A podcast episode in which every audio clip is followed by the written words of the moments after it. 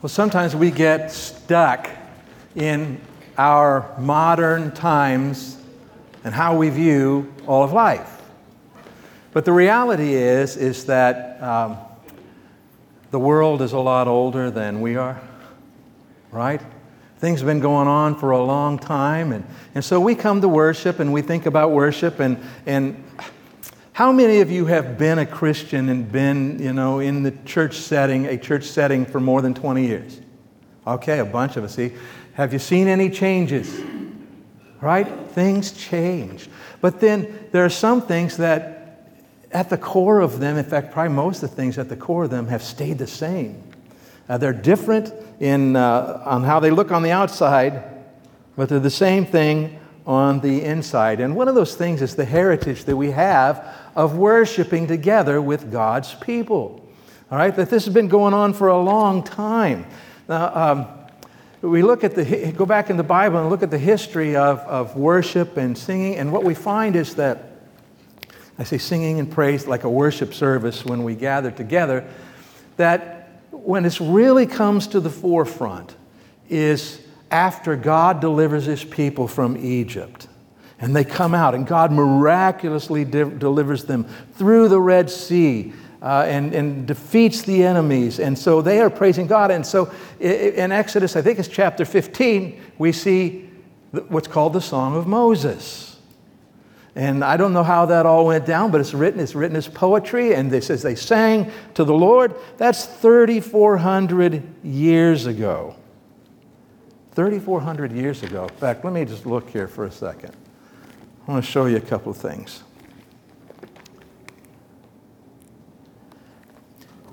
So 34, that's a long time, isn't it? Uh, 340 years ago, when does that put us? Seven, the 1700s, in the late 1600s, doesn't it? Very early in, in the time of our nation, right? That sounds like a long time ago, doesn't it? Uh, uh, well, take that 10 times that long. Okay, this is when this song came out. that sounds funny, this song came out, talking about the song of Moses. But what you see is that this song was sung, but it's, this, it's still sung today.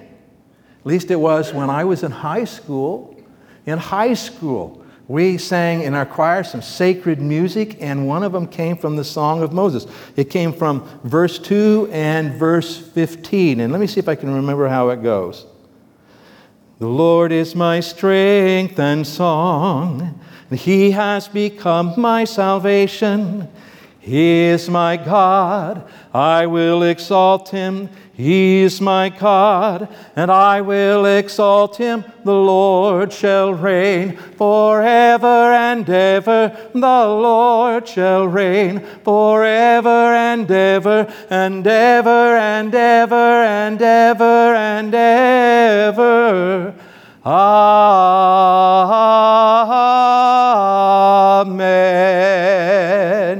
Man, that came out a lot better than I thought it would. That was, I like that.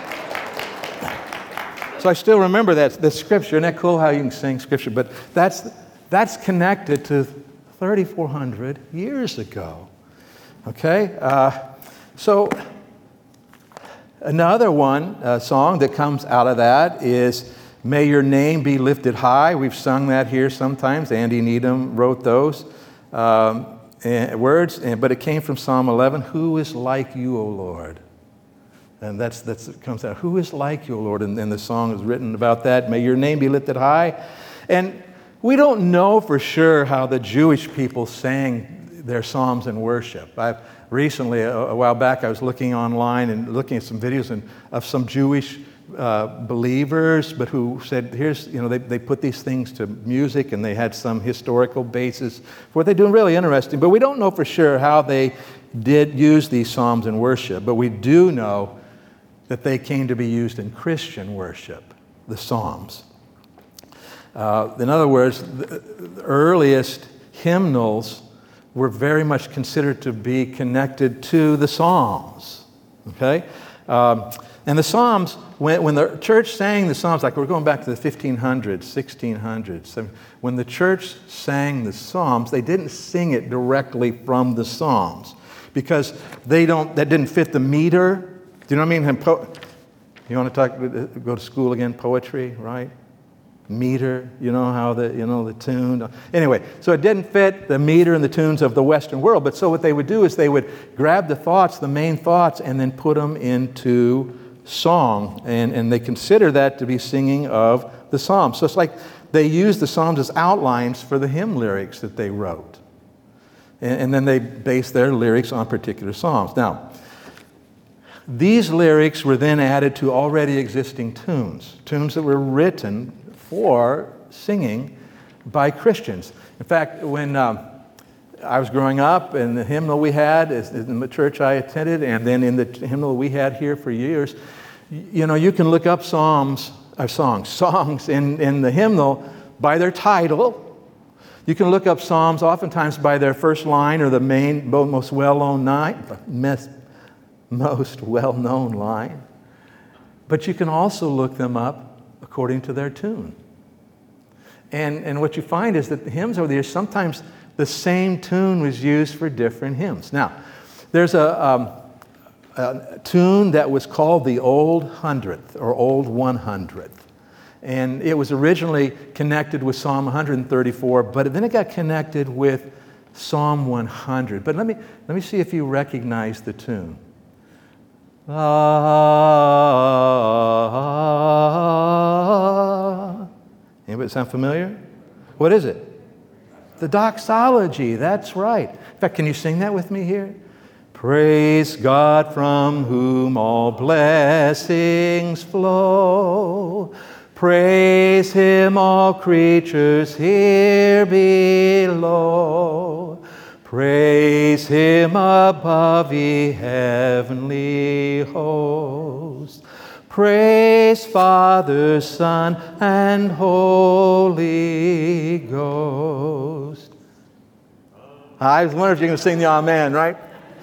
Um, but this psalm, uh, this, this song, this tune, the Old 100, uh, in the doxology, which we're so familiar with, that came later in the history of this song and this tune.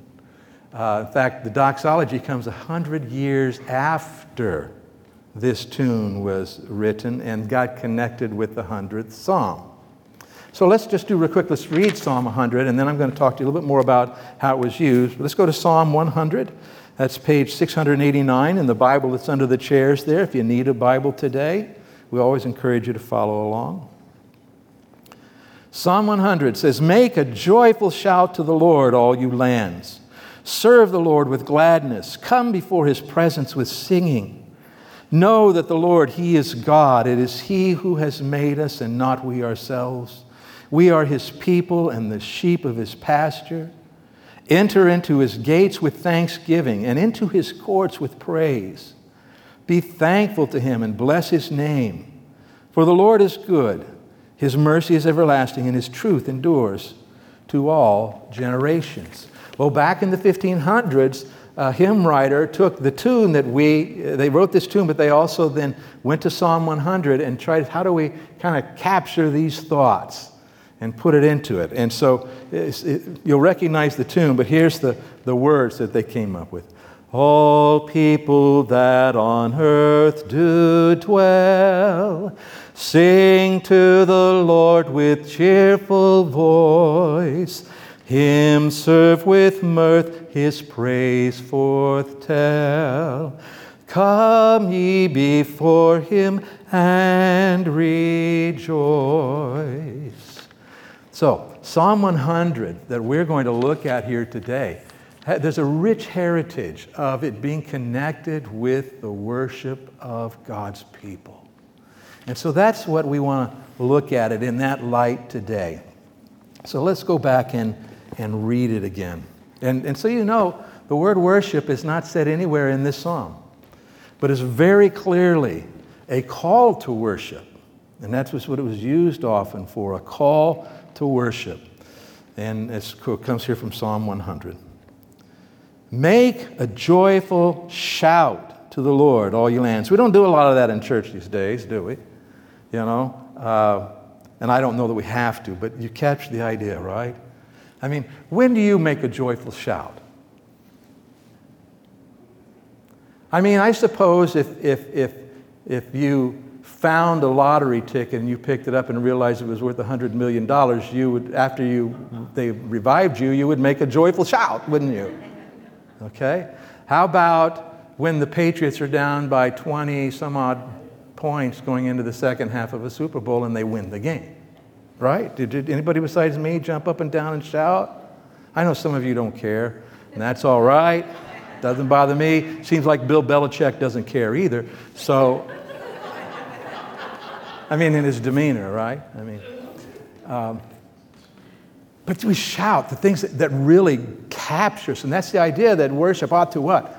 So captures the idea that you, you could shout for joy.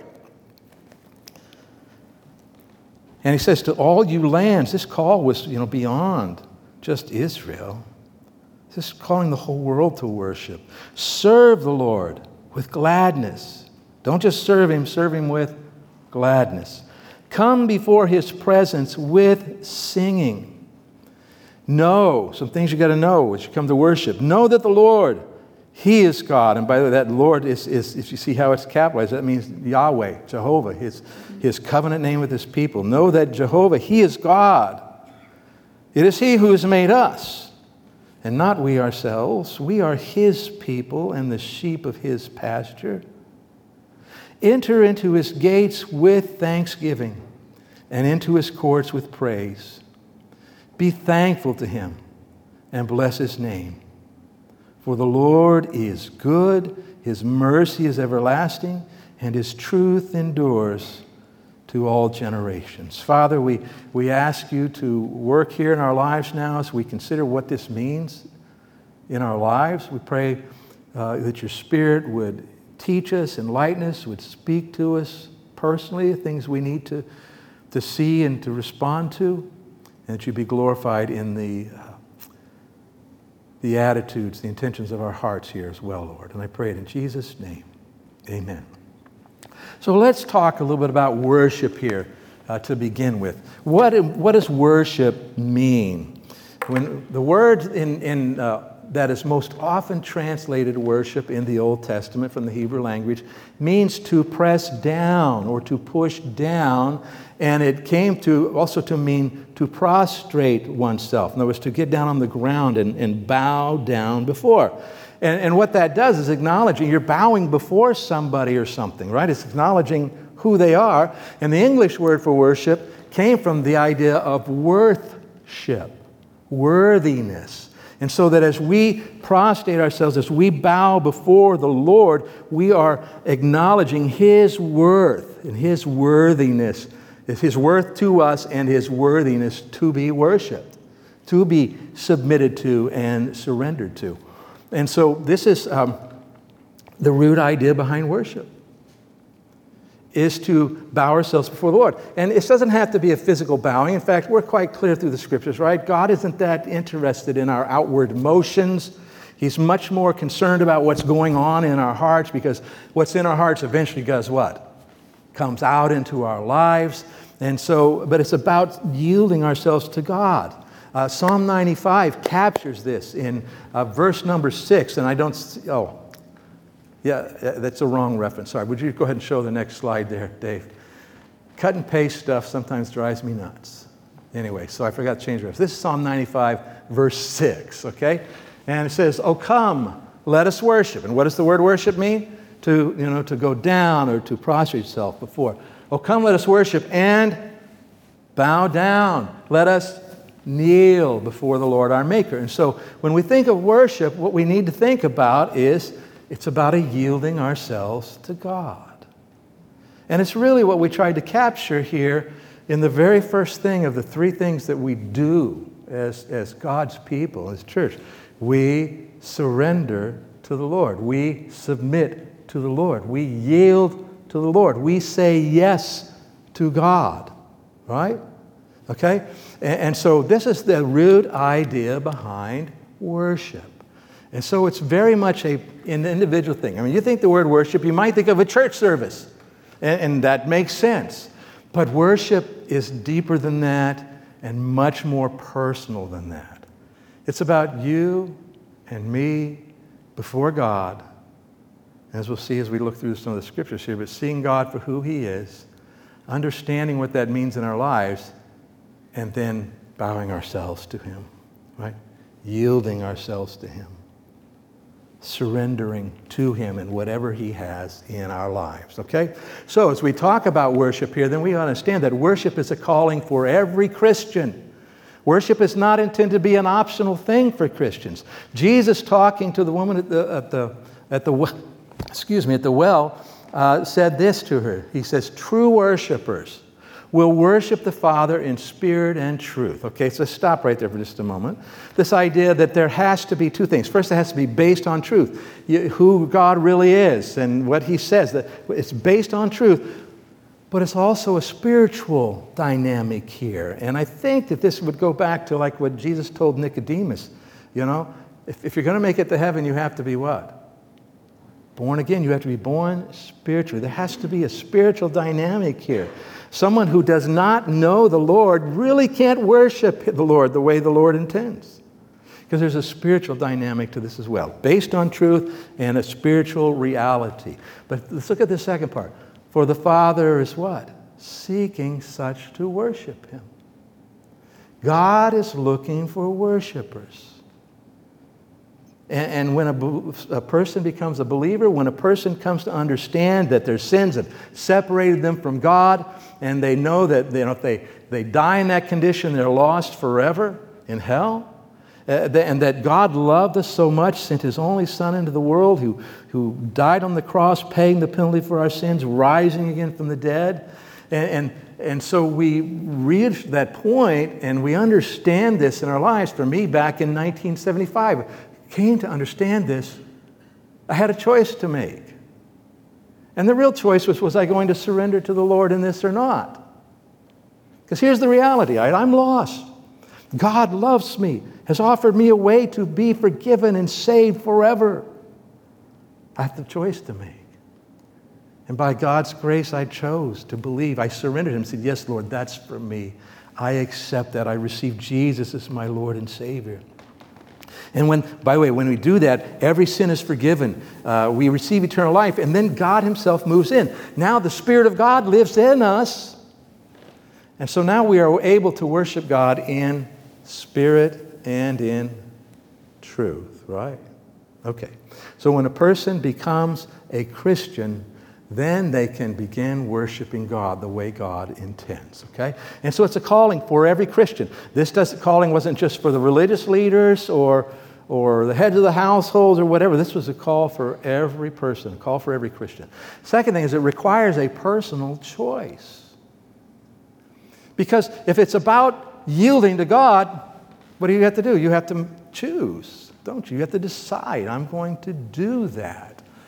Um, so if we talk about worshiping together, coming together as worshipers to on purpose worship God together, that also requires choices, didn't it? You know, at some point, you decided to be here today, didn't you? You decided to come to worship with your brothers. You made a choice. Now, whether, like me, you made a choice many years ago that this is just what I'm going to do, or maybe you just chose this morning. But you had to make a choice to be here. And, and if you're going to continue worshiping while you're here, because you know, you don't have to, you can sit through this whole service and not worship, can't you? Not engage with the Lord and, and be yielded to Him and wanting to hear from Him and wanting to honor Him.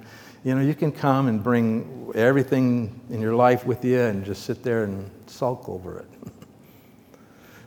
but so it requires a choice. It requires a choice to say, okay, here I am. Yes, we are singing. And yes, this song is slower than I like. But I'm going to worship God. This song is faster and louder than I like. I'm going to worship God. That person just walked by me and didn't say hi to me. What's up with that? You know, I'm going to what? Worship God. I'm, we got to make a choice. And by the way, this is transformative.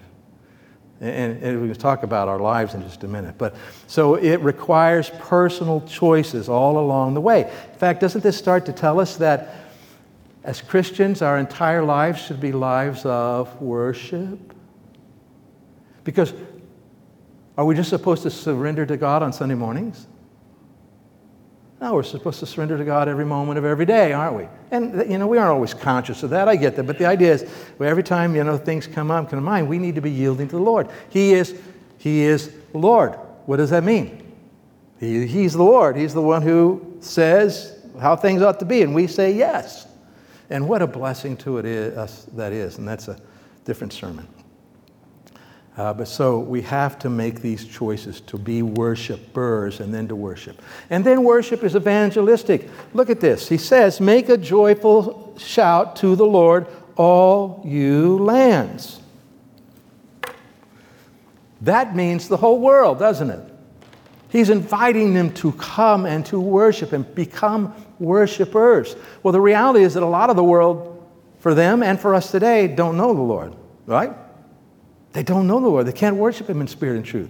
And so, what is this about? If, if in our worship we're calling people to Him, it's about evangelism, isn't it? Now, this starts in our own lives. So, if, if I live my life surrendered to the Lord, you live your life surrendered to the Lord, this kind of idea gets captured. Let's look in 1 Peter chapter 3.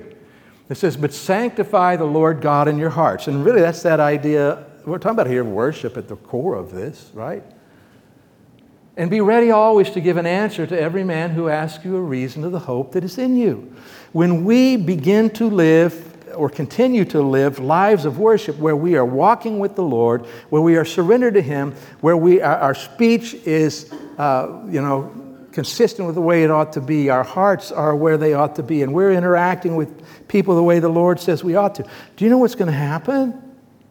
People will take note. And there will be some who will say, Hey, what's up with you? what is, what's going on here? What you, what's this about in your life? And we need to be ready. So, do you see how worship leads to evangelism? Do you see that? Okay, worship leads to, lives of worship lead to evangelism. And, but then this is also why in every service, which I already did today, we try to at least share the gospel and how you can have a relationship with Christ. Because worship we went through a time in, in, in, Christianity in the last generation here, and maybe it's still out there, probably still out there, where there was a big pushback on a lot of stuff that was going on in churches and worship services. And I understand that, and some of that was probably right and justified. But, but where they went with the argument is, is, was this church is for Christians. And then you go witness out there. Okay, well, yeah, we should be witnessing out there, right? The church is for Christians. But God is quite clear all through the Psalms, and He's clear in the New Testament that when unbelievers come in, they need to be able to hear the gospel and understand the truth about themselves and their need for God so they can be saved. Okay? And so that's one of the reasons we always pretty much try to on a Sunday morning. Occasionally we don't make it as clear, but try to talk about the gospel because worship, from God's point of view, is intended to be evangelistic. It's not an evangelistic service, right? I mean, this isn't all about trying to reach, we're about worshiping God together, but the gospel should be included, okay? And it is. All right, so worship. So, why should we worship? Well, the psalm here uh, gives us lots of uh, things about worship, why we should worship. And, and it starts in verse 3 Know that the Lord, what? He is God. There you go. Reason to worship, because He is God. What does that mean? He's the creator of all things. The very fact that you and I exist is dependent on Him. True? I mean, He is God. He is worthy of our worship. Second thing, He says this He says, It is He who made us and not we ourselves. We didn't make ourselves. okay, He is our creator because we're not God. And, so we get this idea that God is worthy and we're not God. By the way, I read a quote once years ago, and it said something about, like I said, a real first step of faith for some people is when they finally understand that they are not God. Well, that's crazy. People don't think they're God. Well, they do because what do we do? Do you ever live like you're God? Do you ever kind of set aside, you know, thinking about what the Lord wants and you want what you want? Right, you're, you're, stepping into God's place, see? So, but we need to remind ourselves worship. We're not God. And so when we worship, whether it's just in my own life, I'm doing this, or we come together, I need to be reminded that He's God, I am not God. And I need to keep that in mind in my life. And then the, the, this idea that um, we are his people and the sheep of his pasture. So he uses this picture of us being sheep. Do sheep need a shepherd? What happens to sheep without a shepherd? I mean, like we're all experts on sheep, right? But sheep that don't have a shepherd wander and they get into all sorts of trouble and they are vulnerable and they don't you know, have their needs met. They need a shepherd to lead them along and help them to be where they need to go. So we worship God because we need God. We need God. And understand we need Him because we're His sheep, but we're, we're His people. That's what it says, right? We are His people. What's it mean to be His people? Well, it means we have a relationship with Him. And think about this. Uh, in 1 Corinthians chapter 6, the Apostle Paul says, Do you not know that you are not your own? For you were what? Bought at a price. The Lord purchased us. Now, that's kind of a strange concept to us today, buying somebody, right? But you know, think about it. He purchased us and then says, Live freely for me. All right, but he purchased us. In 1 Peter, he says, knowing that you were redeemed with the precious blood of Christ.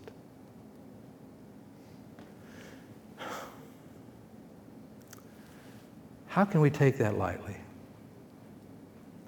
The fact that Jesus died for us, and we know the kind of horrific death he died, but greater than that, he took the penalty for my sins, which are many, many, many.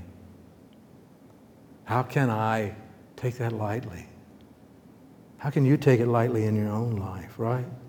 We need him, and he's shown it. We need so much that he, he sent his only son to die for us. We need him. We are lost without him, okay? So, reasons to worship because he is God, because we're not God, and because we need him. Reasons to worship. And then there, how, how are we worship together? Some ways to worship together. And so the psalm says a bunch of things here about how we can worship him together, starting in the very beginning. And so he says, make a joyful shout. Let's talk about joyful expression, okay? Uh, old song we used to sing with uh, the kids and the teens, and occasionally on a, maybe on a different kind of church service, we would sing, I'm so happy, and here's the reason why. You guys know that song? I'm so happy, and here's the reason why. Jesus took my burden all away. Right? You got to sing that. Anyway, but some of you sing it like this. If you were doing it, you'd go, I'm so happy, and here's the reason why. Jesus took my burden all away. I don't think that's God's intent when we come together to worship. Now, you may really feel that way, and sometimes between you and God, that's be that way, right? I get it. But um, but it ought to be a joyful expression uh, on our faces and in our actions and our attitudes and our, our voices, uh, a joyful expression. Our, and this, this, where does this have to start? It has to start in the heart, right? And, but here's the thing it ought to eventually make it to your face. Okay? Uh, it ought to even show up in your posture, maybe, how you hold yourself. Because uh, when you're joyful, you just don't stand around like this. I sit like this. Uh, and by the way, I'm not making up rules for worship, okay? Oh, look, bad posture. He's not really worshiping. I'm not talking about that. I'm saying the idea is that we ought to have a joyful expression. We kind of, sometimes that might be clapping, right? And certainly singing. And by the way, some of you have a hard time with singing. Um, I'll talk more about that in a minute. Okay. Uh, the next thing, a welcoming attitude, you know, because it, joyful shout to the Lord, all you lands. So, what's up with the, the Jewish people? If, if they were worshiping and all of a sudden a Gentile walks in and says, What you guys doing? Get out of here. You're not a Jew. By the time we get to the, the, the New Testament, the church, God is quite clear. He says, When unbelievers come in, make sure that they can understand what's going on. Right? Welcome them. You are welcome here. Boy, you know, that ought to be a message that comes through loud and clear for us in our Christianity and in our church, shouldn't it? You know, so I say to you, those of you who are watching, you are welcome here, whether it can only be online or whether you can join us. Right? So we need to have a welcoming attitude. And, and by the way, that, that changes a lot of stuff, right? It, when, if the people around you are welcoming, doesn't that help? And sometimes you might be the one who needs that desperately from somebody. But guess what? Eventually, somebody else is going to need it from you. All right? So we all need to be consciously thinking about being welcoming uh, when we are here. Uh, then he says, serve the Lord, serve the Lord. Okay, so that means we're going to do what he says, right? So we, we come in with this a predetermined surrender. Predetermined surrender. That means when you come, let me encourage you. Uh, let's back up, talk about our own individual worship. If, if, if I sit down, so I'm going to open up the Word, or I'm, I'm just going to talk with God, or whatever, you know, where I really need to preferably start with, but for sure I need to get to, and that's that, okay, Lord, you are Lord. I, I yield myself to you. Whatever you want, show me, lead me, teach me. Okay, in our own lives. And so then we should come together to worship the same way. When you head off to church, at some point, either on the before you leave home in the morning or before you get here, or, or when you're here, or the first time you remember it and realize it, that's what you need to say, okay, Lord, I'm here to worship you. That means I bow myself before you, I surrender myself to you. You know, work in my life today. I want to hear from you. You know how can you start to feel the dynamic, the, the, experience that could occur as, as if we all come into this place with that mindset? And I'm not saying that you aren't, okay? But I'm saying if, if all of us are, that's going to be a big thing, okay? That, that's going to make a big difference. And then come before Him. Come before His presence with singing, uh, singing with an awareness of God's presence. Is God present here today? Is he? How do you know? It can't be, say, well, I feel like he, I feel it. That's not the starting place. How do we know? Because Jesus said what? And we said, when you gather together to do what I've commanded you to do, and I'm, I'm kind of expanding a little bit, paraphrasing here. He says, I want you to know that if two or three of you get together to do that, I'm present. I am there. So, when we come before His presence with singing, this is what I say earlier. Do you always feel, are you always really excited and feeling it on Sunday morning when it's time to worship? Maybe some of you are, maybe a lot of you are. Some of us aren't, right? Sometimes we aren't. But I need to remember okay, it's time to sing. Okay, wait, wait. The Lord is present here. That ought to affect maybe how I sing. Sometimes that means I'm going to sing loud. Sometimes that might mean I can barely sing because I'm aware of His presence. And what I discover is this in my own life. I come knowing He's present, come singing the words, you know, trying to connect with God in those words and what is going on, all kind of stuff. And, and sometimes, you know, you just sing it and you, you mean it, but it just, but all of a sudden, every now and then, all of a sudden, it, God's presence becomes so real. Do you know what I'm talking about? You ever been there? Anybody? You've been there, experienced it? Yeah, that's good. Okay, very encouraging. So, but we want to sing, and, and this ought to affect how we sing. And this is what I was going to say earlier. You know, if you're not a singer and you say, man, everybody around me hear me is me problem, and you don't want to sing, and you just want to hold on to the chair in front of you and just look real dignified and and you know, all I would say is this if that's where you're at and you need to do that between you and God, I'm not, we'll say we're not making rules, right? But I would give you, encourage you to try, try to sing. At least move your lips to the words, right?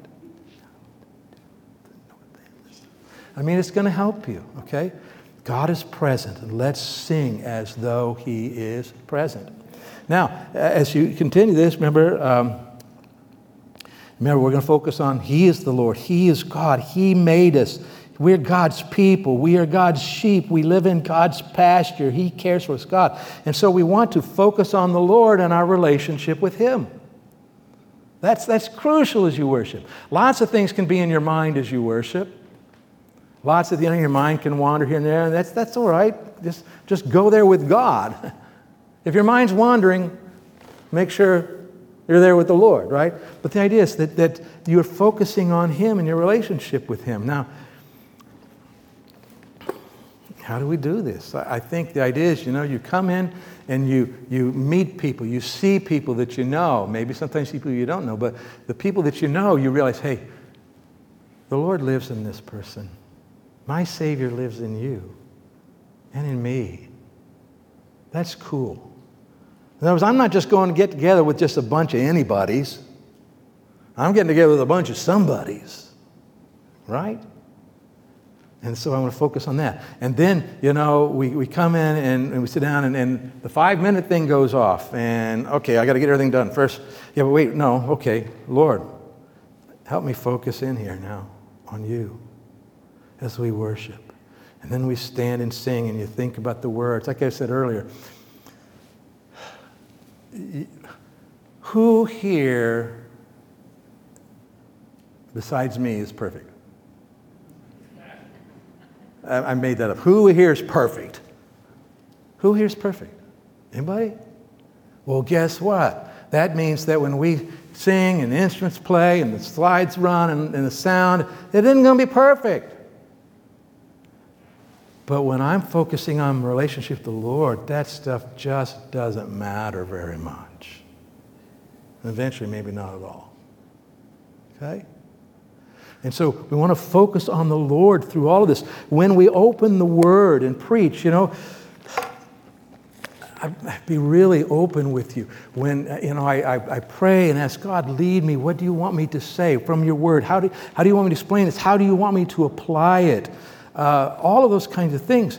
But the, the goal is this I, I would not care at all. Well, let me back up. As a, as a pastor, it's always interesting.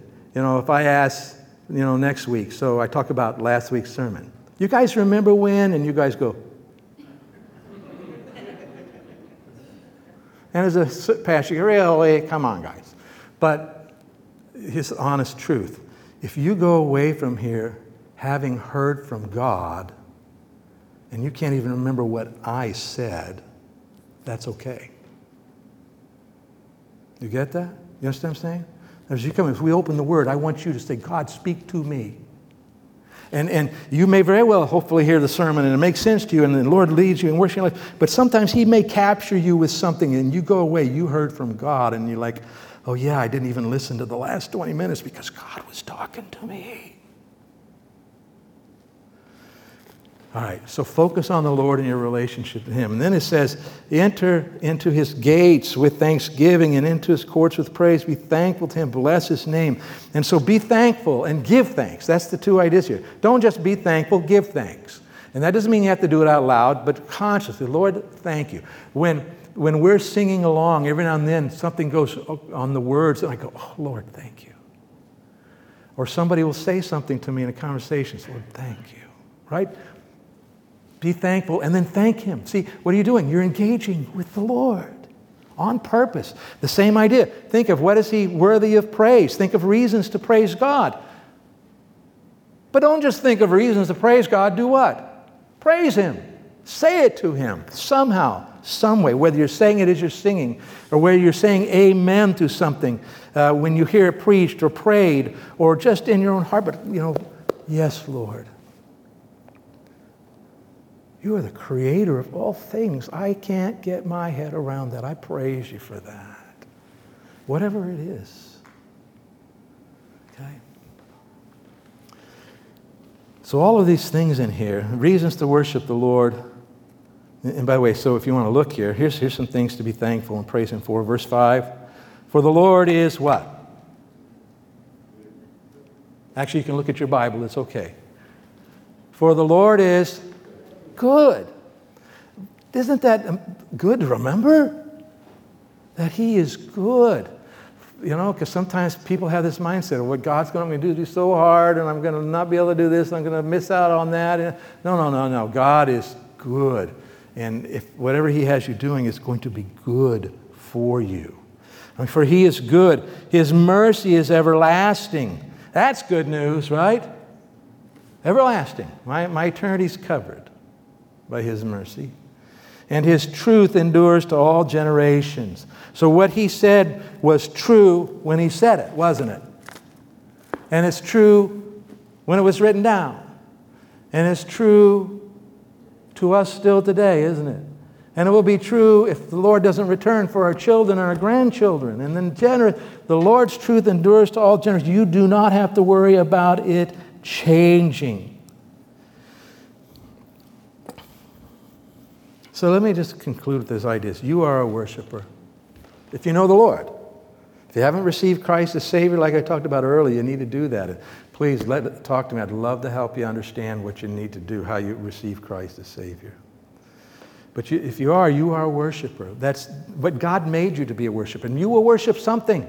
You will worship someone. You, you remember Adam and Eve? God placed them, you know, He created them, He puts them in the garden, He gives them work to do, tells them to oversee, exercise dominion over the world, eat whatever you want to, just stay away from this one thing.